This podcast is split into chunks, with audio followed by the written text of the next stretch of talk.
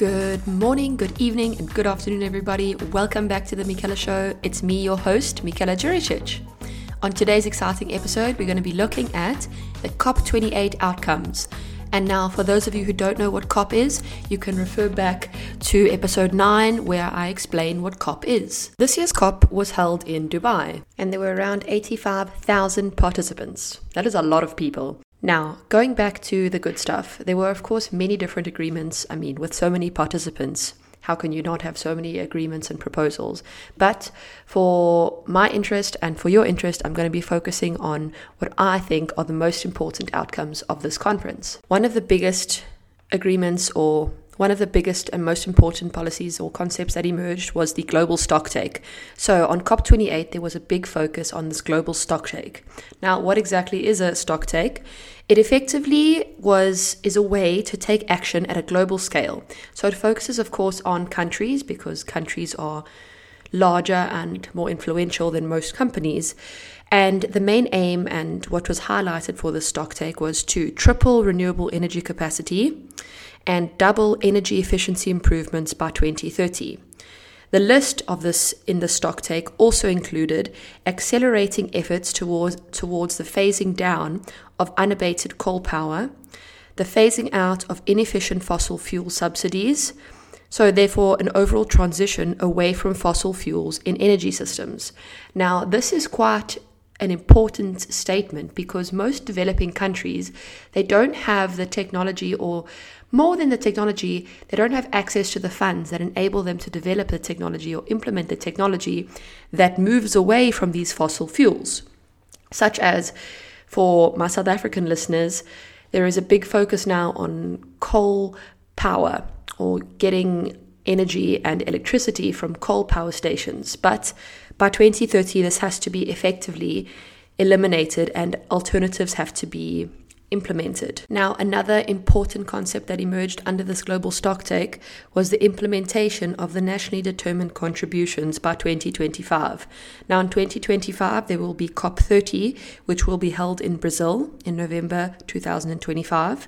These nationally determined contributions are effectively suggestions to move towards renewable energy and energy efficiency by each country. So effectively, the concept or the idea being that the nationally determined contributions put forward by each country can be fully implemented by COP30 in 2025. At this present moment, I don't have the details regarding which country put forward different, or what nationally determined contributions each country put forward.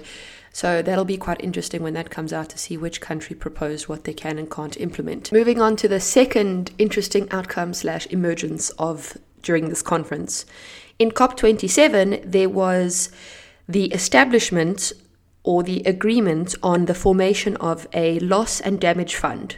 And it was agreed that in this COP28, so this year's COP, they would agree on how it would function and the funding arrangements. So, as was agreed, and as I just stated, this year there was a historic agreement on the operationalization of this fund, and money was allocated to this fund. So, what happened? Commitments to the fund totaled more than $700 million US dollars. That's a lot of money. But if you think of the size of the world and the amount of countries, that's not that much money, but it's better than nothing.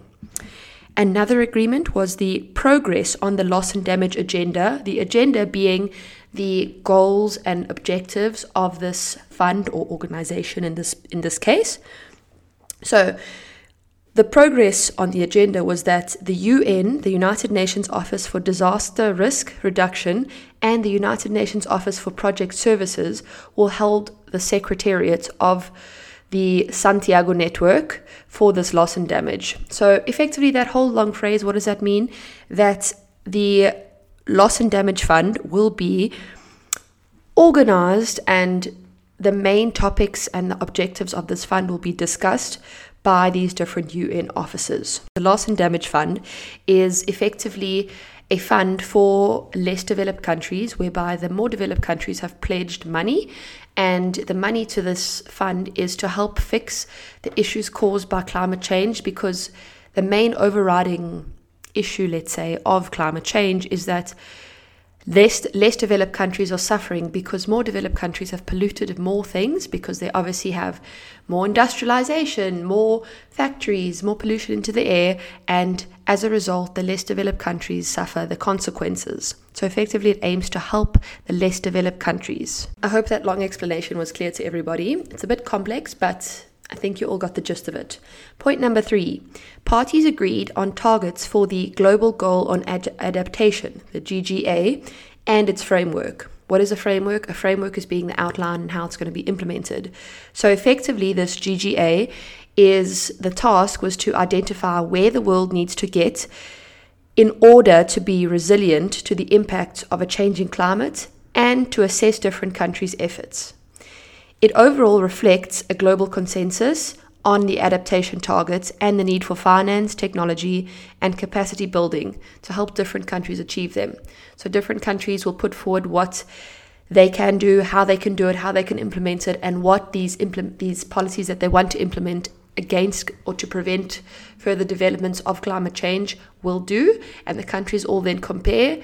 And then, of course, to ensure credibility, they look at the progress and see if it's been implemented or not. And one of the last important outcomes of COP28 is point number 5, which was the continued discussions regarding, and I quote, setting new collective quantifiable goals on climate finance. So there was a big focus this COP on funding and finance in 2024. So why is finance important? Because effectively we know money makes the world go round, but funding and money is needed to implement renewable energy sources and eco-friendly systems. Now, for the developed countries, as previously mentioned, this isn't so difficult because they have the money and they've got more money coming into the economy. Instead, less developed countries, it's a bit trickier because you don't have as much funding and the implementation is therefore more expensive and harder. And overall, a big overriding fact and theme throughout this COP conference was that financial pledges, the current financial pledges, which are totaling millions and billions of dollars, are too little. According to the UN, the world requires trillions of dollars. Now, trillion is a lot of zeros to support developing countries. Now, to support only developing countries with clean energy transitions and to help implement their national climate plans and adaptation efforts.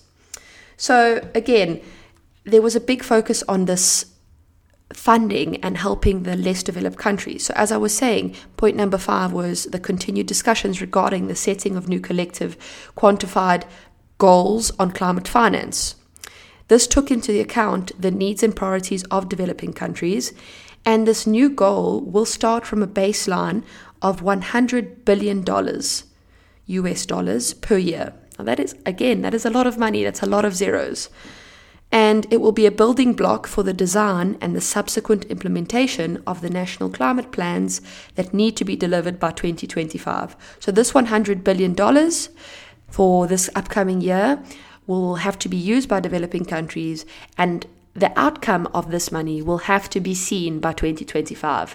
So 2 years to implement such hefty systems, because renewable energy doesn't just appear. The less developed countries have the resources. They have great climate, great sun, so they can use solar power, but the systems, the solar panels need to be implemented, and it takes time, unfortunately. But I think that this is a great step in the right direction, and I'm confident that these conferences do make a positive difference, and they help everybody understand that we have work to do and we need to work towards a more sustainable planet for everybody. And with that, there was a lot of information in this episode, so thank you everybody for listening. With that, I'm going to conclude today's episode.